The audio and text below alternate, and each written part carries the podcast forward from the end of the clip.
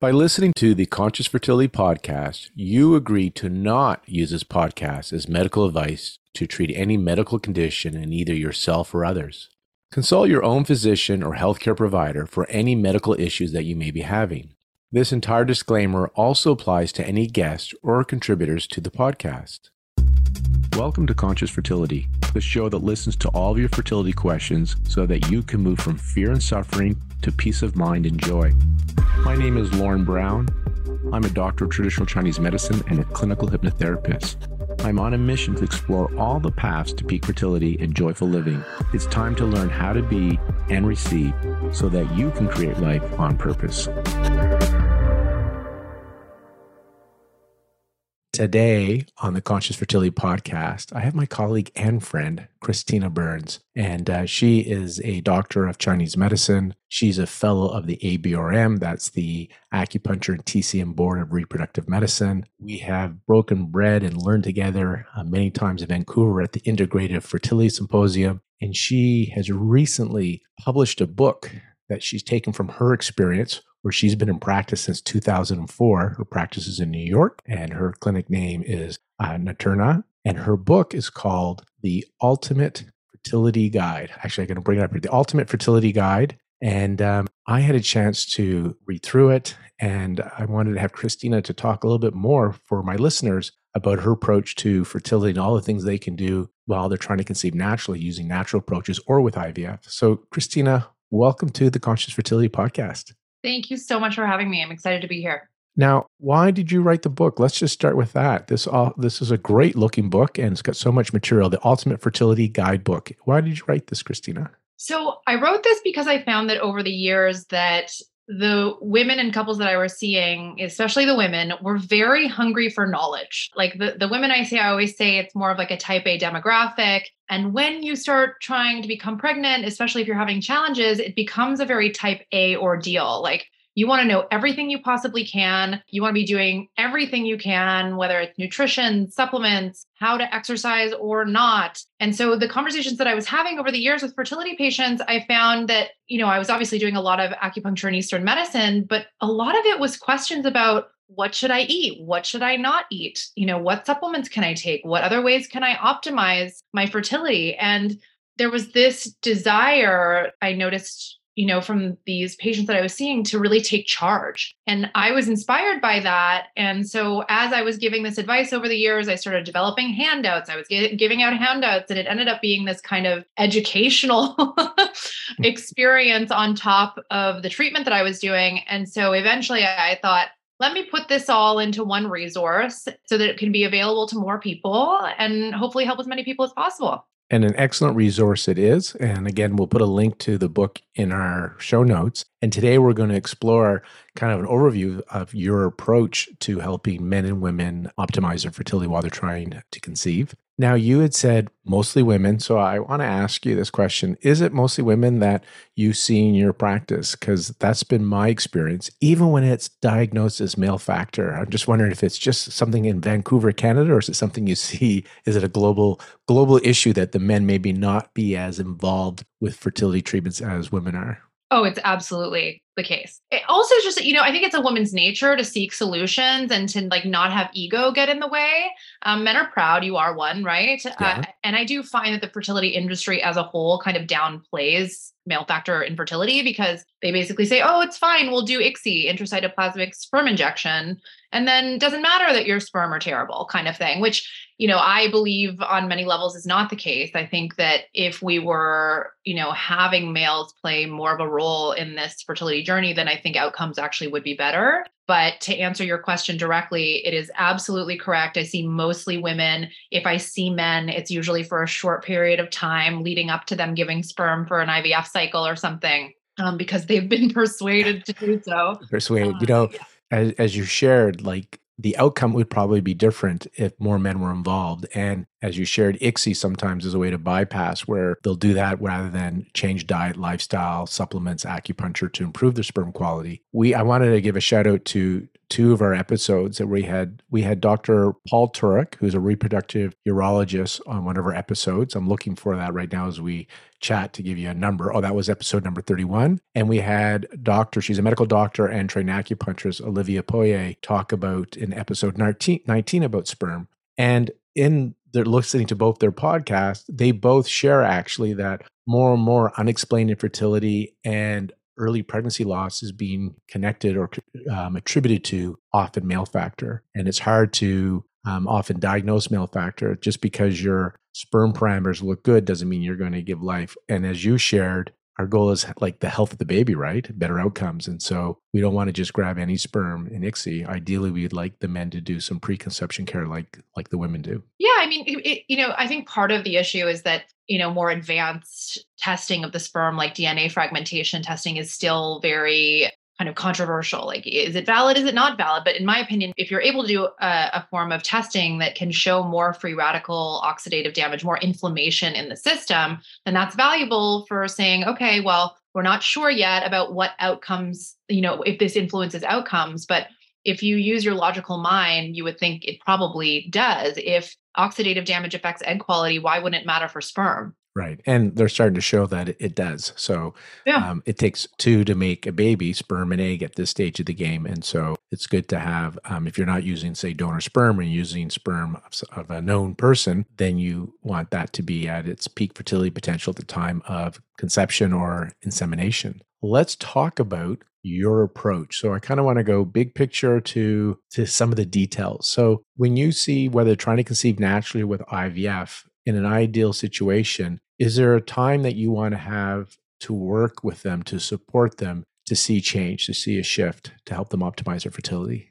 Absolutely. I mean, if we were looking at an ideal scenario, I, I, would love to see somebody three to six months from trying, before trying. And that's really to get their mind and their body into a good place. And if we're working on issues of egg quality, if we're working on issues of failed implantation or unexplained infertility, there, there's so many factors that could be involved. And I believe that a whole lifestyle approach is very important and very effective in restoring the balance needed to conceive a healthy pregnancy. And if you put the time in in advance, oftentimes it changes the duration that you're trying. So the amount of failed IVF cycles or the amount of times if you're trying naturally that you get your period and are, you know, drinking a bottle of wine because you got your period again. If you do the preconception planning it is more likely, in my opinion, that you will have less months of trying. So it's like, okay, do you want to put the time in to trying and go through that agony, or do you want to put the time in at the like before even starting and get into a better place? Now, what I see is generally that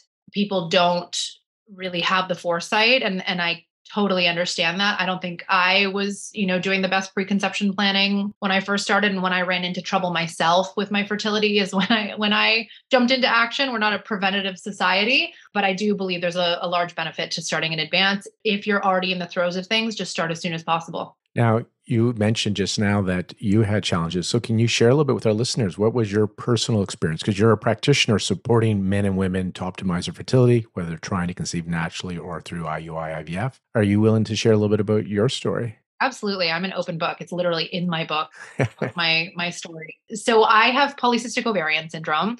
I've had uh, a lot of hormonal issues since menarche, since I my period arrived when I was a teenager. I had your typical PCOS symptoms. I had ovarian cysts, I had acne, I had trouble controlling my weight, my mood, but it was never diagnosed, even despite cysts and things, because I had a regular period.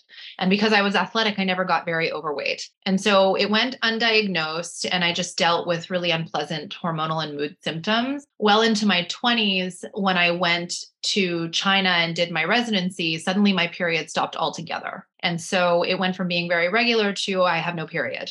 And when I was doing some medical camps in India, I, I went and saw a village doctor with an ultrasound, and he found that my ovaries were covered in cysts. And he, at that point, diagnosed polycystic ovarian syndrome. And I ended up using natural methods to restore so, my. So, so, you had to go to India to get diagnosed for PCOS coming from the States. Interesting. Isn't that so, isn't that, that so funny? crazy. Yeah. Yeah, because I, I had seen doctors growing up in Canada and I I never like nobody ever diagnosed it was so textbook to me being a practitioner acne belly fat, mood issues, cysts on the ovaries coming and going. Like, I, I, don't know what could be more clear other than me not having an irregular period.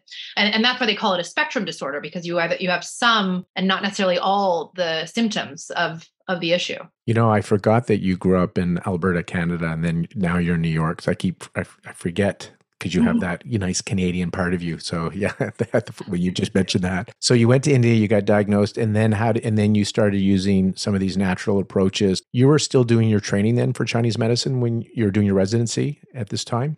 I did. So I went to China, I did my residency, and then I decided to go get a bunch more experience doing village sort of acupuncture camps in India and Nepal. So I went and did that. And whilst I was there, that's where I went to see the village doctor and got diagnosed. And it was very upsetting because I, I didn't see it coming. At that point, I was not specialized yet in women's health and fertility. So although I, I had heard of PCOS, I certainly did not know that I had it eventually i don't know maybe a, a six months to a year later i came back to canada and i started seeing a practitioner and doing acupuncture and my periods started coming back but only every 21 days and so then i added I didn't know an herbalist in the area. So I started writing my own herbal formulas and I was able to restore my period to a 27, 28 day cycle. Interestingly, a few years later, uh, when I was living in New York, I was working in a fertility clinic and I decided to have my AMH tested. And usually with PCOS, you have a high AMH, like 2.5, 3, sometimes 6.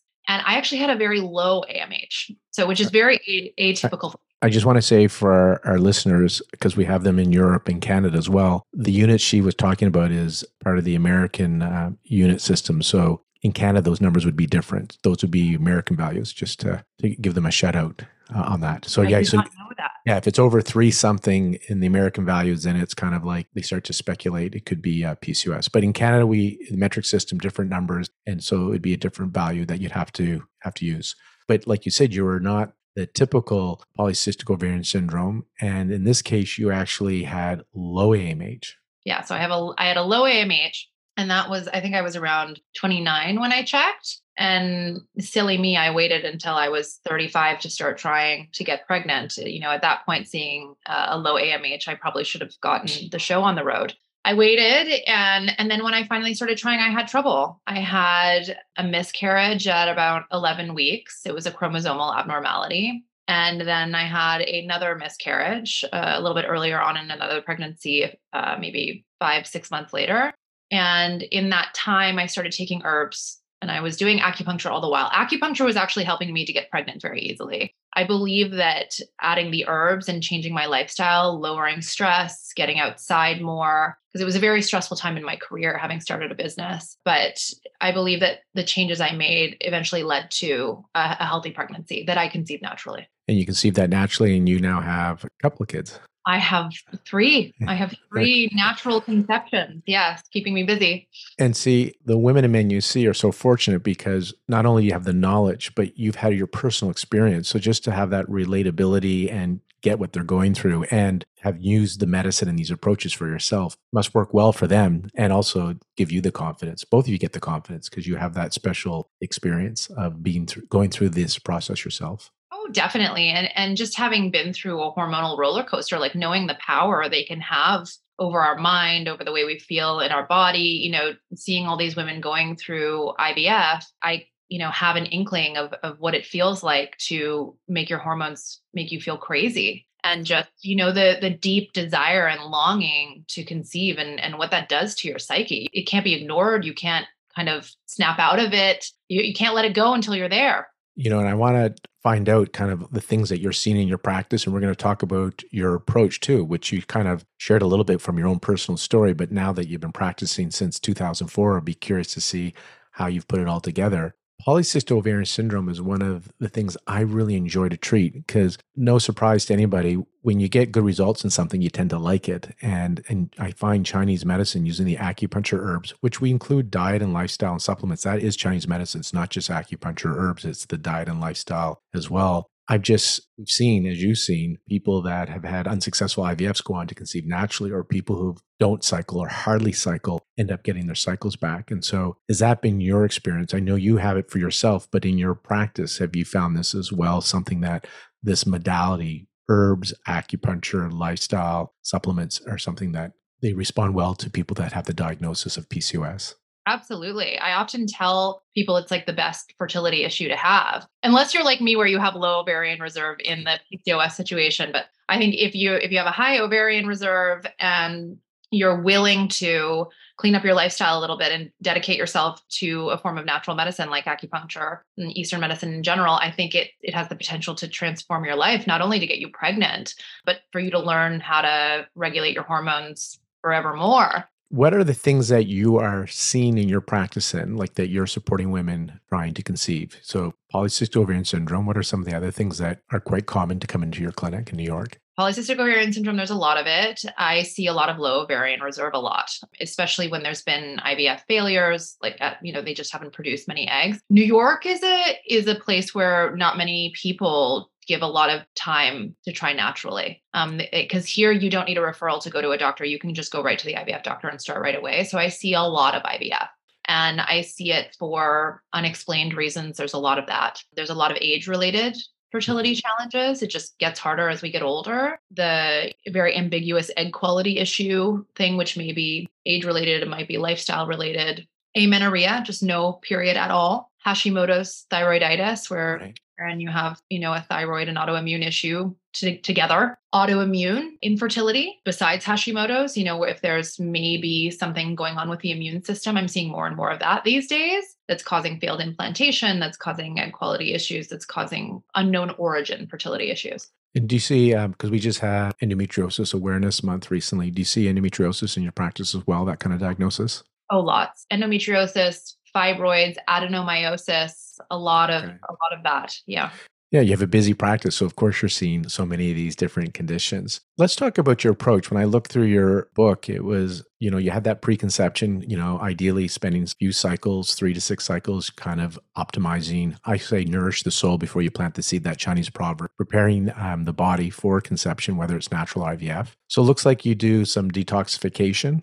Yes. I do recommend detoxification, at least a gentle detoxification in some cases, especially if there is some known exposure to junk in the system. If you live in a polluted city like New York, or if you've lived in Asia or something, then I might be suggesting something. Um, multiple IVF cycles or even one IVF cycle. In general, I'm not recommending very uh, intensive detox regimes like a juice fast or a master cleanse where you wherein you're only mm. drinking liquid. I try to keep it very gentle because it's a lot of stress on the body. Uh, the body and the mind are already under a lot of stress. So basically a clean diet is my detox regime like cutting out inflammatory foods gluten dairy sugar booze corn soy you know for a period of time to just let everything calm down. And so that's part of the sort of initial cleansing phase. And then at the same time from a nutritional principle i'm teaching what foods are good for female hormones what foods are good for certain conditions. I resonate with your approach because at our clinic in vancouver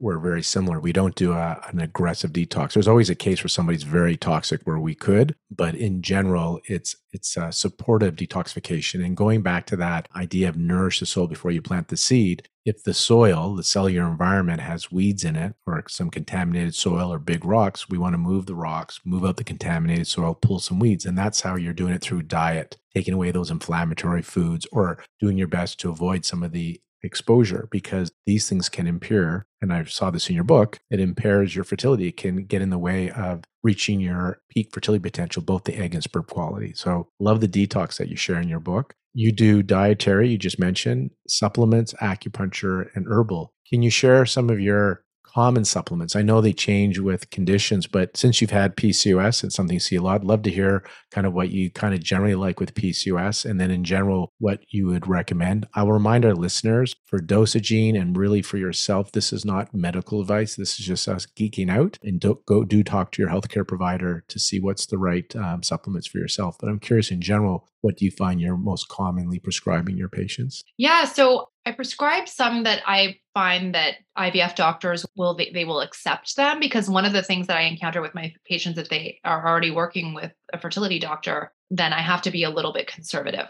about what I'm kind of dealing hmm. because so so that they'll be able to take it and it won't be a conflict. So omega 3 is a supplement I love. It reduces inflammation, increases blood flow. It's been shown in studies to help egg quality over the age of 35. It helps with implantation because of the lowering of inflammation, the balancing of the of the immune system and the thinning of the blood. So I love omega 3. I like magnesium a lot. Also is shown to help with egg quality and it relaxes the person, can help you sleep. It'll help you a lot with bloating if you're dealing with hormonal type bloating. And the adrenals love it and blood sugar regulator like it's such an essential nutrient that we are mineral that we're depleted in, right? Yes, and, and so many women are depleted of it. Uh, I personally love sub- submerging myself in an Epsom salt, basically magnesium bath before right. bed every night, just as an anti-inflammatory health ritual.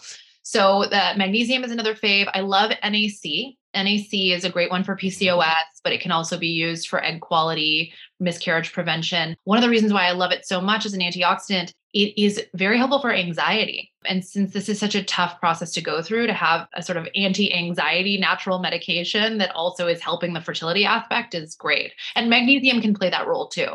You know, I want to share something with supplements and see if you, you think this way as well. Often, when I work with medical doctors in general, and this is going years back, but they were like, how can magnesium help with all these things, you know, muscle pain, anxiety, sleep, PMS, fertility, or how can the essential fatty acid? And it's not that because they're thinking it like a drug, like, oh, this is treating this disease. It's not quite that way. The cell needs this. And if the cell has this, it functions and we have health and vitality. If the cell's lacking, then it breaks down and it can show up as headache headaches or can show up as constipation or can show up as infertility or insomnia. It's not that it treats all these diseases, it's that the body needs it. And when the body has it, then it can do its innate ability to heal. So I just want to share that with our listeners because so often they're like, it can't do all that. Well, it's not that it's doing all that, like it's treating these diseases. It's actually giving your body what it needs so your body can run its regular immune system, checks and balances, and create vitality. And that's why some of these um, supplements that we're recommending is because it's part of that. You remember the soil, guys? It's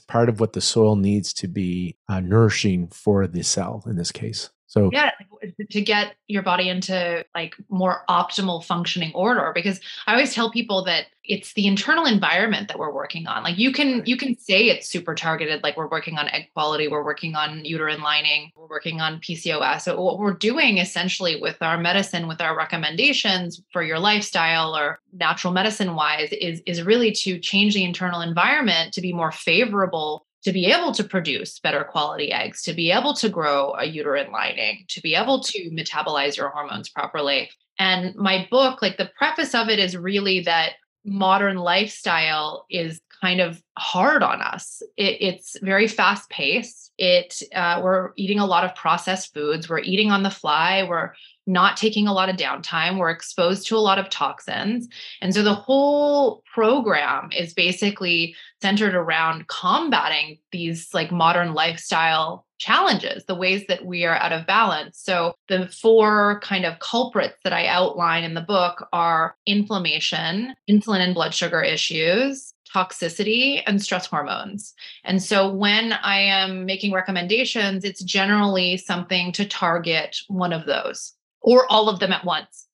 Usually all of them at once, right? Usually they come in uh, they come in pairs or triplets. A lot of these imbalances. Totally, they feed into one one another, and it's this vicious cycle. And so again, you're like my twin in New York because I love my magnesium. I love my essential fatty acids. I love my N-acetylcysteine, precursor to that great antioxidant glutathione. And there's many more that I'll just encourage our, our listeners to go check out your book so you can see that full list of supplements that you recommend and then talk to your healthcare provider. In your personal experience and with your patients, you obviously use acupuncture. Do you have a frequency that you wish your patients could, would do? Or is it like how often are you seeing them or would recommend them coming in to get the most benefit from acupuncture? As a general rule, I usually uh, say try to come twice a week. I think most of the research around acupuncture is based on that frequency. When I did my residency in China, people were coming frequently, two, three times a week. And I do find that you get, you know, very obvious results that way. Now, that said, people are busy and there's often a cost to doing acupuncture. So I say to balance it out with what you're able to do. Like if it's going to cause you more stress financially or with your schedule to get here, then maybe you're doing it once a week and you're really taking charge with the lifestyle stuff and taking some herbs or or something like that. But as a general rule, twice a week. And and you know, we can get more nuanced with it in an IVF cycle or in a natural cycle. Right. And you know, you get the momentum. So if you're coming in that twice a week for a couple of cycles and your PMS is diminished or gone, your menstrual pain or clotting's gone, your cycles become regular, mood sleep, like you notice these changes, then you can start to pull back the acupuncture to once a week or less as well. But it's kind of getting that momentum where the body is now in that homeostasis balance state. So it's doing it. So you can pull the acupuncture away. So it's not like twice a week forever, right? That's it. It's like, you know, investment up front to get this long-term benefit and there's a cumulative benefit. Now, I don't know about you, Lorne, but when I see people, they're generally already in the throes of of trying to get pregnant or fertility treatment. Like I have very few that are doing a preconception planning approach. If it's preconception planning, I say they can come once a week or if it's, you know, they're taking a long break between cycles or something like that but when they're already in the throes of it i'm like let's let's get on top of this and yeah and get and you know assist your body in all of these processes as much as we can yeah, like you, they often come in between or during an IVF cycle. So we go that twice a week, sometimes even three times a week for those that are having issues building lining. And then if it works, we um, celebrate, we're happy. And if it doesn't, sometimes we have a little bit of time between that and the next IVF to do more impact. And sometimes they go right into another IVF cycle. So we'll get those three to six months treatments in, but oftentimes we're doing it in between or during an IVF cycle. And just like you, it's we're supporting and there's an ideal way. Actually, I don't think there's an ideal way. I'll ask you this because you've been in practice almost as long as I have. I've been in since 2000.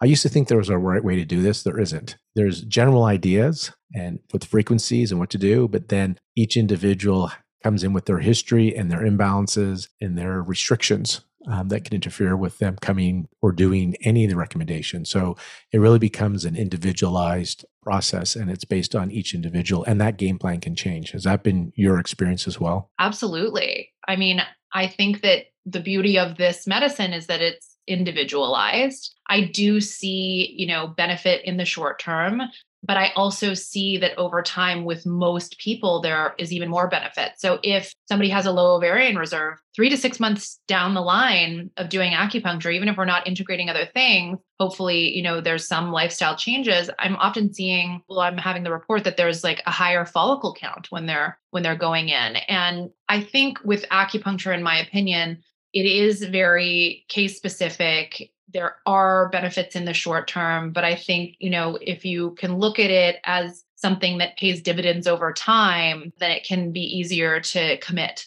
And in your practice you are often combining it with chinese herbal medicine the your treatments. Same here and more and more as at the time of our recording it's becoming more common. Um, even the ivf clinics were used used to be opposed to it have become more, as the research comes out, right, more uh, willing, especially in their kitchen sink ap- approach place. but uh, I see more and more um, men and women open to and taking the herbs. They still don't taste good um, when we make teas out of them. oh no, I call them junk juice because junk juice. Yeah, they're just yeah. not tasty, but they work so well. Yeah, and you know, it's I always say like the first three days, don't don't call me to complain because you're not going to be able to think you're going to be able to drink this. It's like licking an ashtray. Some of them, right? uh, but I say by the third or fourth day, you're like, okay, I can do this. The first day, you're like, there's no way I'm going to be able to take this. There, he's out of his mind, right? With a few curse curse languages, I'm sure. Day two, the same thing. Day three or four, for whatever reason, the palate adapts, right? Because there's no sugar, no additives to these, so they're quite they can be quite bitter. Yeah, but I also feel like what I've I've had reported from my patients is the yeah, the initial couple days as you say is like, whoa, this is bad. But most people start like can warm up to the they flavor crave it because they feel the benefit. Like yes. you know it's doing good things inside your body. And honestly, a lot of the women report that they feel like it helps their skin and their hair. Like there's a beauty component the well think of that formula wenjing tang which is a common fertility formula which was used in china as a beauty formula right? To make the lips and the skin vibrant. So of course i have i, I think of like menorrhagia with this heavy bleeding where they're like i can't drink this. And then i remember after a month on it where they're already seeing a change in that first cycle she said, "Is it odd that I like this now? Like I want to drink it, right?" So you you probably have had that experience too, where all of a sudden they really enjoy the, the herbal medicine. Oh yeah, junk juice addicts. I'm one of them. like I don't care, you know, how much I'm spending or how gross it tastes because I I have grown over the years to trust in the in how powerful the benefit is but definitely for my patients like I, I have a lot of them that you know even far after they've had their babies they're still taking it for a variety of other reasons and they love it I got to sh- share with you a funny story when my son, who's now a teenager, but when he was pre verbal, him and his older brother were outside playing and um, he's throwing up. Uh, we don't know why he's throwing up, my youngest. And um, I ask his older brother, What happened? What, do you know why Nate's throwing up? And he said, Yeah, he drank Chinese herbal medicine. And I'm like, Drank Chinese herbal medicine? So back in the day, um, we used powdered teas, but I used to decoct. I'd use the raw herbs, and my son, kids would see me make Chinese herbs with all the branches and roots and twigs, you know, that come in as herbs. Well, Nate took a bucket, filled it with water, and put rocks and branches and probably dog crap into the bucket, mixed it, and drank it outside and then started throwing up. And uh, after that, they didn't want, when we say, when they were young, we said, we want to go for some Chinese food, they associated Chinese herbal medicine, Chinese. So they're like, no, no, no, no Chinese food because traumatized, traumatized by the herbal medicine. Yeah. I, I'm super lazy. I get the pharmacies here in New York to cook it for me. Oh, look at that. Our listeners can't see this, but anybody who watches the video can see the murky cocktail yeah. that I on a regular basis. So, and now, um, my kids, um, I have a like once you start to get sick, I have a formula that I like for early stages. And now, if they have something and they don't want to be sick, they all ask for the Chinese herbal formula. So they've gotten over it. But I thought for my listeners, for you, just to share with you, yeah, it doesn't taste very good, but people sometimes crave it. In your book, you talk a little bit about the acupuncture and the research that you looked at for your the writing of your book. Can you share a little bit for the the skeptics? And I'll say it's going to be the men. Most of the time, when I see people, it's the man that says, "I don't know if there's science for this." I will share with you that there is so much science now on how acupuncture works and also related to fertility, but just the mechanism of acupuncture. But can you share a few points from your book where or why you think acupuncture is benefiting those with reproductive health issues? Oh, sure. I love research to support our medicine. You know, it, it's harder to conduct research for Chinese medicine because it's so highly customized. We're not giving, you know, a blanket treatment to everyone. So I think, you know, I still believe the magic of our medicine is is in the customization, but you know, there it's so effective that we can standardize it and and there are protocols that have been shown to help a lot for men there was a study that showed that men doing acupuncture twice a week leading up for five only five weeks leading up to giving their sperm for an ivf cycle it showed a, a very good improvement in embryo quality so that was interesting there's a lot of studies on erectile dysfunction and um, sperm quality issues for men for women, a lot of the studies center around IVF. And I think the studies in general center around IVF because it's so easy to monitor a more structured process. There's still a lot of mystery in the land of natural fertility. So for women, the most famous study was doing acupuncture on the day of embryo transfer before and after embryo transfer. That was a meta analysis, and I think it's quite well regarded.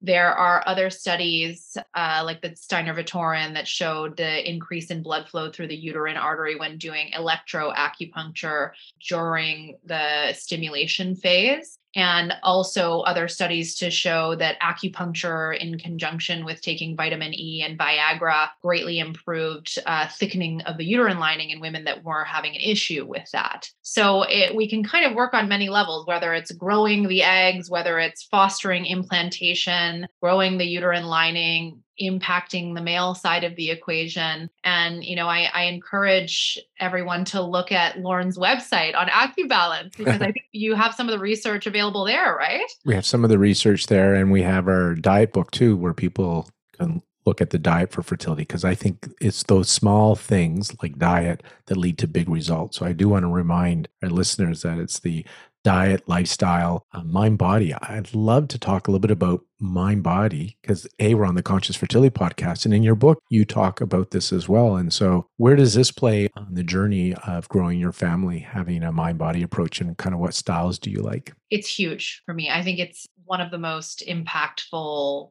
kind of pieces of this fertility puzzle. I have a chapter in my book. It's called The Yin and Yang of Your Daily Routine. And it's talking about activity versus mindfulness and rest. So I go into what forms of exercise are favorable for various conditions, PCOS versus, you know, low ovarian reserve, and how to structure it for your cycle. And then uh, the other part of the chapter is dedicated to mindfulness practices. So be that meditation, whether you're doing a silent meditation, whether you're listening to meditation. When when people come to my clinic, they're listening to a fertility meditation oftentimes when they're lying on the table. Positive kind of reprogramming, I would say. I don't want to say positive thinking. I believe that we actually have to reprogram ourselves because we can tend to become so fearful, cynical, mistrusting of our bodies and of this whole process that I spend probably a good 20, 30 minutes coaching my patients before doing acupuncture on how to get back in tune, how to trust your body, trust the process, and to stop trying to control it all. In general to try to slow down a little bit take a few things off your plate so that your nervous system can calm down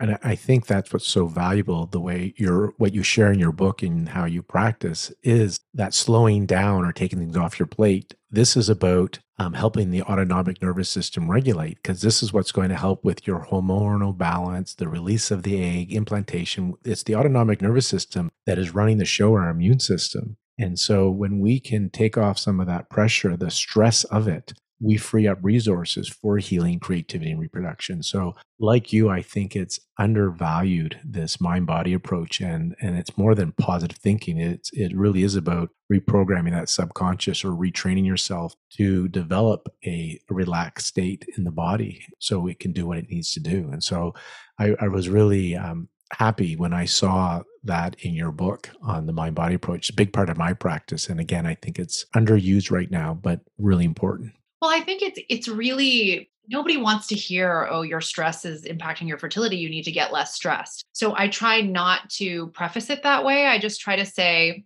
what can we let go of? what what is it that's weighing you down and and occupying your thought energy and making you feel tense that we can put to the side for now and you can revisit later if you need to and you know do you need to overschedule yourself to the point of rushing from here to there to here to there because sometimes it's like people don't even think they feel stress but if you're constantly rushing then that is sending a stress response through your body that is impactful for your uh, ovarian function. And chronic stress just aggravates, tends to aggravate most diseases. And if you can develop, because I'm with you on that as well, telling somebody your stress is, is not going to help with their fertility, right? That doesn't that doesn't work either. Teaching tools and being supportive and holding the space so they can find ways to release the stress and change their program so they're not reactive. Because it's not so much the stressor, it's how we perceive it. So valuable. And again, you talk so much about this in your book. So thank you for writing that because I think it's so, so important.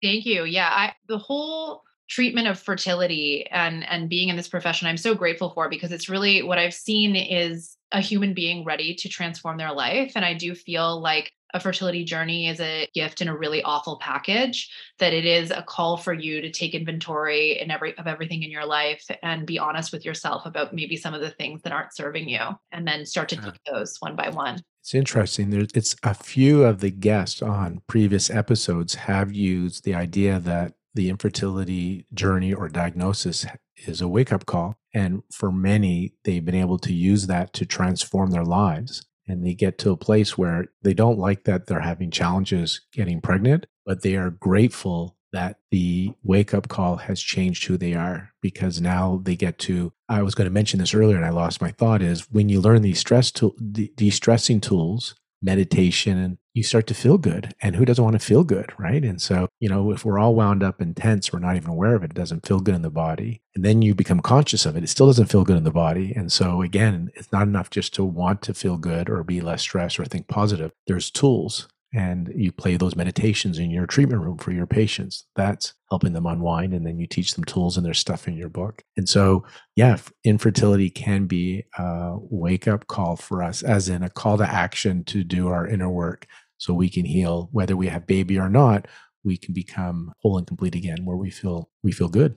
Yeah, we're we're more on the path. We just we become so disconnected over time. I think with how plugged in we are, and I think wake up calls come in different forms. Obviously, fertility is one of them. Maybe cancer is another. Who knows, mm, right? It, there's right. so many ways that you know that we are woken up that we never would have ever wished on anyone the things that we will learn in this process and how we will benefit ourselves and the people around us and potentially our, our family, our future family to be. Now, did I miss anything with your approach? You do some gentle detox, you go over diet and lifestyle, you have a mind body approach, you're using acupuncture and herbal medicine. Did I miss anything that you're doing in your practice that you'd want our listeners to be made aware of that's that's out there and that you talk about in your book? That's really the gist of it. It's really an empowerment through uh, you know teaching people how to live well for their fertility using catered nutraceuticals and nutrition to enhance fertility the power of herbal and eastern medicine. I use moxibustion a lot that is a form of chinese medicine where, wherein we burn a type of sage near uh, certain acupuncture points i know it sounds very woo woo when i say it like that but it's very powerful. That has been shown in studies to help with male fertility and female fertility. Uh, let our listeners know that you can learn more about Christina at her go to her clinic website, naturnalife.com. That's N A T U R N A life.com. And also, the title of her book is called The Ultimate Fertility Guide Everything You Need to Know About Natural Fertility Strategies and IVF. So, using these strategies to support you whether you're trying to conceive naturally or with IVF. Is there any other ways that our listeners can find you so we can put that in the show notes that you would like us to share? Do you have an Instagram channel? I certainly do. You can find me at Dr. Christina Burns on Instagram or at Naturna underscore life. Perfect. So we'll put those in the show notes as well. Christina, it was so nice to see you again here. We're recording this everybody over Zoom, and the last time I saw you was in Vancouver at one of the integrated fertility symposiums, and uh, it was just so nice when I saw that you wrote this book because we haven't been in touch for a couple years to see what you've been doing and just the wealth of information that you shared. And so I'm happy now I can share this with the listeners because it's an excellent book you wrote. So thank you for writing that book. Mm, thank you for having me and for giving me an opportunity to share more of it with our listeners. If you're looking for support to grow your family, contact AcuBalance Wellness Center. At AcuBalance, they help you reach your peak fertility potential through their integrative approach, using low level laser therapy, fertility acupuncture, and naturopathic medicine. Download the AcuBalance Fertility Diet and Dr. Brown's video for mastering manifestation and clearing subconscious blocks. Go to acubalance.ca, that's A C U balance.ca. Thank you so much for tuning in to another episode of Conscious Fertility, the show that helps you receive life on purpose. Please take a moment to subscribe to the show and join the community of women and men on their path to peak fertility and choosing to live consciously on purpose. I would love to continue this conversation with you, so please direct message me on Instagram at Lorne Brown Official. That's Instagram, Lorne Brown Official. Or you can visit my websites, lornebrown.com and acubalance.ca. Until the next episode, stay curious and for a few moments, bring your awareness to your heart center and breathe.